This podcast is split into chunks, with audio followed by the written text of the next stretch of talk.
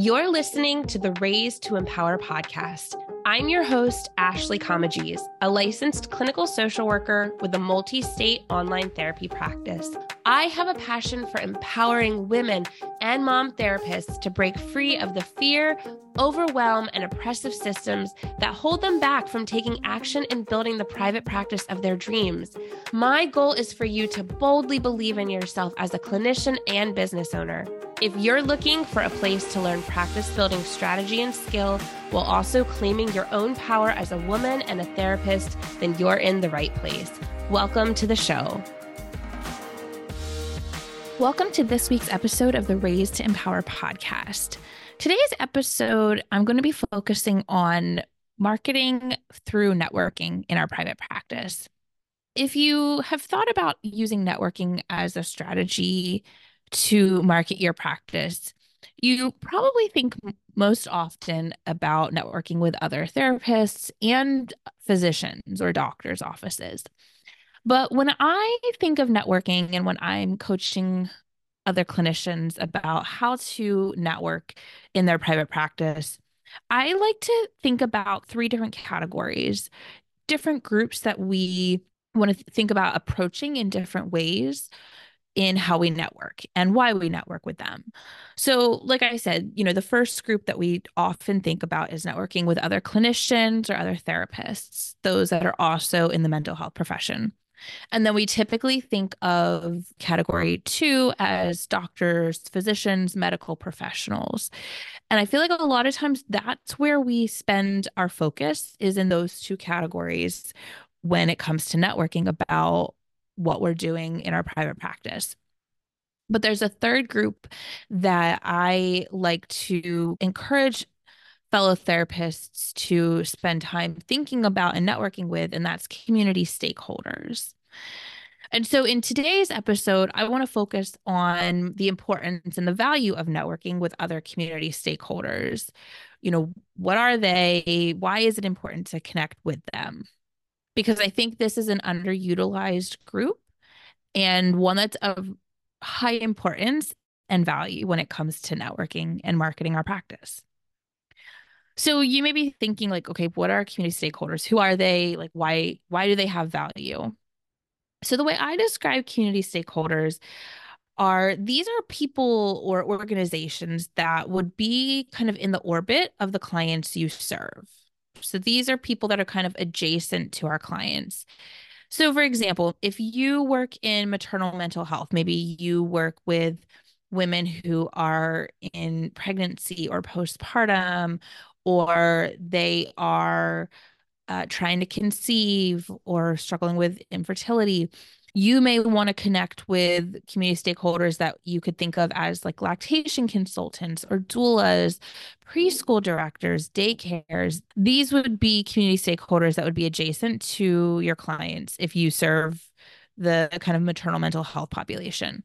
If you work with college students, maybe that's the niche you focus on you would want to connect with other college counseling centers or resident life advisors. Maybe there's a university in your town you connect with their career center directors or administrators or maybe even other professors. You know a lot of times college students will go to their their professors and kind of open up to them about stuff that's going on. So connecting with the professors there. Maybe you're you specialize in working with teens or adolescents. So, connecting with school counselors or principals, coaches, or maybe even youth pastors or rabbis. Again, those that would be in the orbit of the clients that you serve. Or let's say you serve the military community, maybe connecting with family readiness coordinators or veterans focused organizations, military spouse organizations, the ombudsman for the base or for the the command. You know think about who are people other than a therapist and other than a doctor that the clients that you serve your ideal client would come in contact. Those would be the community stakeholders. Those are the people that we want to to network with to build a connection with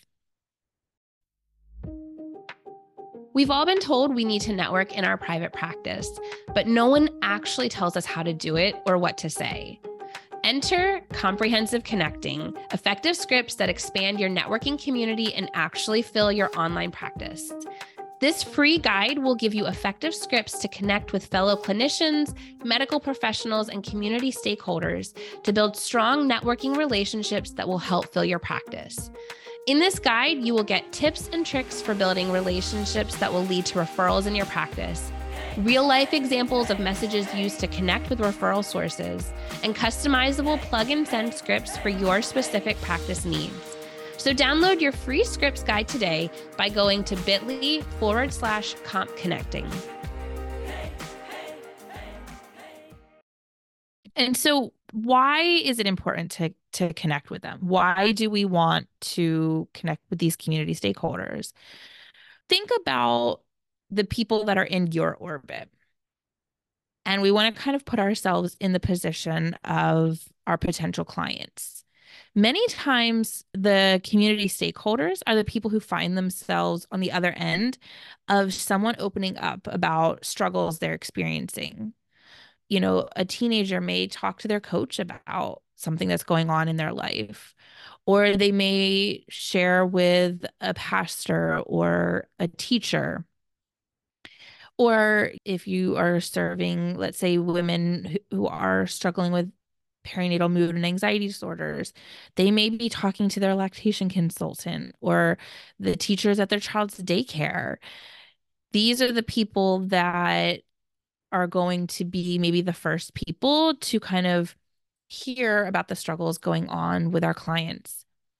And so while those stakeholders, you know, they absolutely are providing support to that individual, a lot of times these are people or organizations that are in need of having referrals for mental health services because while they can be there to support that person or to listen to that that potential client, they're not really in a position to serve as an actual counselor for them.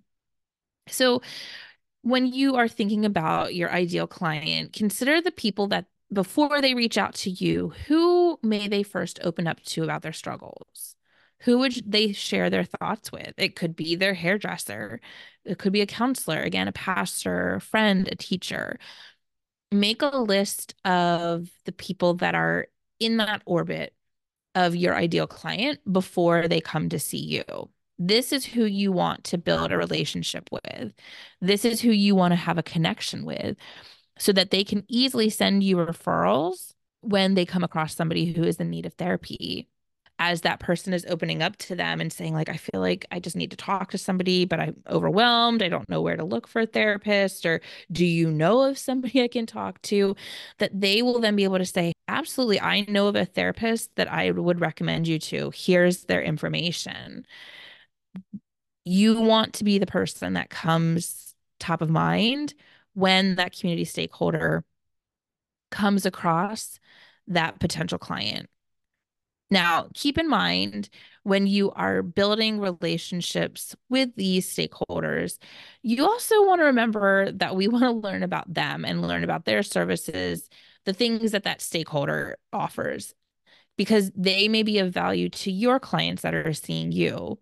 You know, we as providers, we're always in need of resources to pass along to our clients. So think about the needs of the clients you serve right? The clients that are sitting with you right now, what are the things that they're finding that they are struggling with? What are resources that they need access to?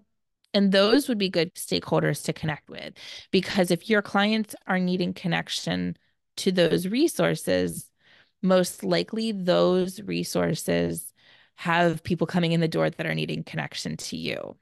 And so we want this to be a reciprocal relationship, right? We want to be able to connect our clients to these other people or or individuals or organizations and know that those individuals those stakeholders are going to be able to support our clients the way that that they need to be supported outside of the therapy room but that they would feel comfortable then referring people to us we always want to keep in mind that you know when we are networking, it's a reciprocal relationship, right? It's not just, hey, do this thing for me. we want to be supporting them as well.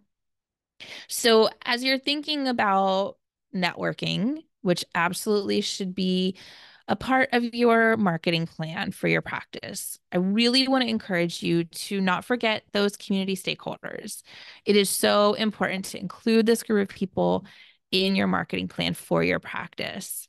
And like I said before, sometimes the relationships can give you more connections and more referrals than the people that we typically think of when we are thinking of networking, right? We typically think of doctors and other therapists, but sometimes the greatest referral source for, that I've had in my practice don't come from those groups. It comes from those community stakeholders. This is kind of an untapped population or kind of an untapped group, I think, that we forget about when we are thinking about who should we be sharing about the work that we're doing. So, if you're wondering about how to kind of approach community stakeholders or even the other groups, right? Other doctors or other therapists, if you're kind of feeling like, well, who do I network with, right? Like, who would I connect with about my practice? How do I do that? What do I say? Be sure to download the free guide called Comprehensive Connecting Effective Scripts that expand your networking community and actually fill your online practice. This is a great tool that helps to really look at each of these groups separately and ways to approach them with networking because it's a little bit different when it comes to each group. And you can download that free guide at bit.ly forward slash comp connecting. And the link to that is in the show notes. I know this isn't a super long episode today, but I wanted to just make this kind of short and sweet so that this just kind of gets your brain kind of percolating of who are my community stakeholders? Who are the people that maybe I have connected with in the past and I need to circle back around to again right now because maybe I'm needing more clients or maybe I'm needing more resources to be able to provide my clients with. Who are the people that your ideal client would be coming into orbit with and could be a great referral source to you? Make a list of those people and just pick one a week to begin reaching out to as a way to build those networking relationships. This is a great marketing tool that really doesn't cost anything. It just costs time. And so if you are needing a way to be budget conscious as you're marketing, this is a great way to do that. So be sure to download the free guide. Again, the link will be in the show notes. Thank you for joining me here today. And I hope that this got your brain thinking about who are some other people to begin sharing about the work that you do in your practice. I'll see you back here next week with another episode.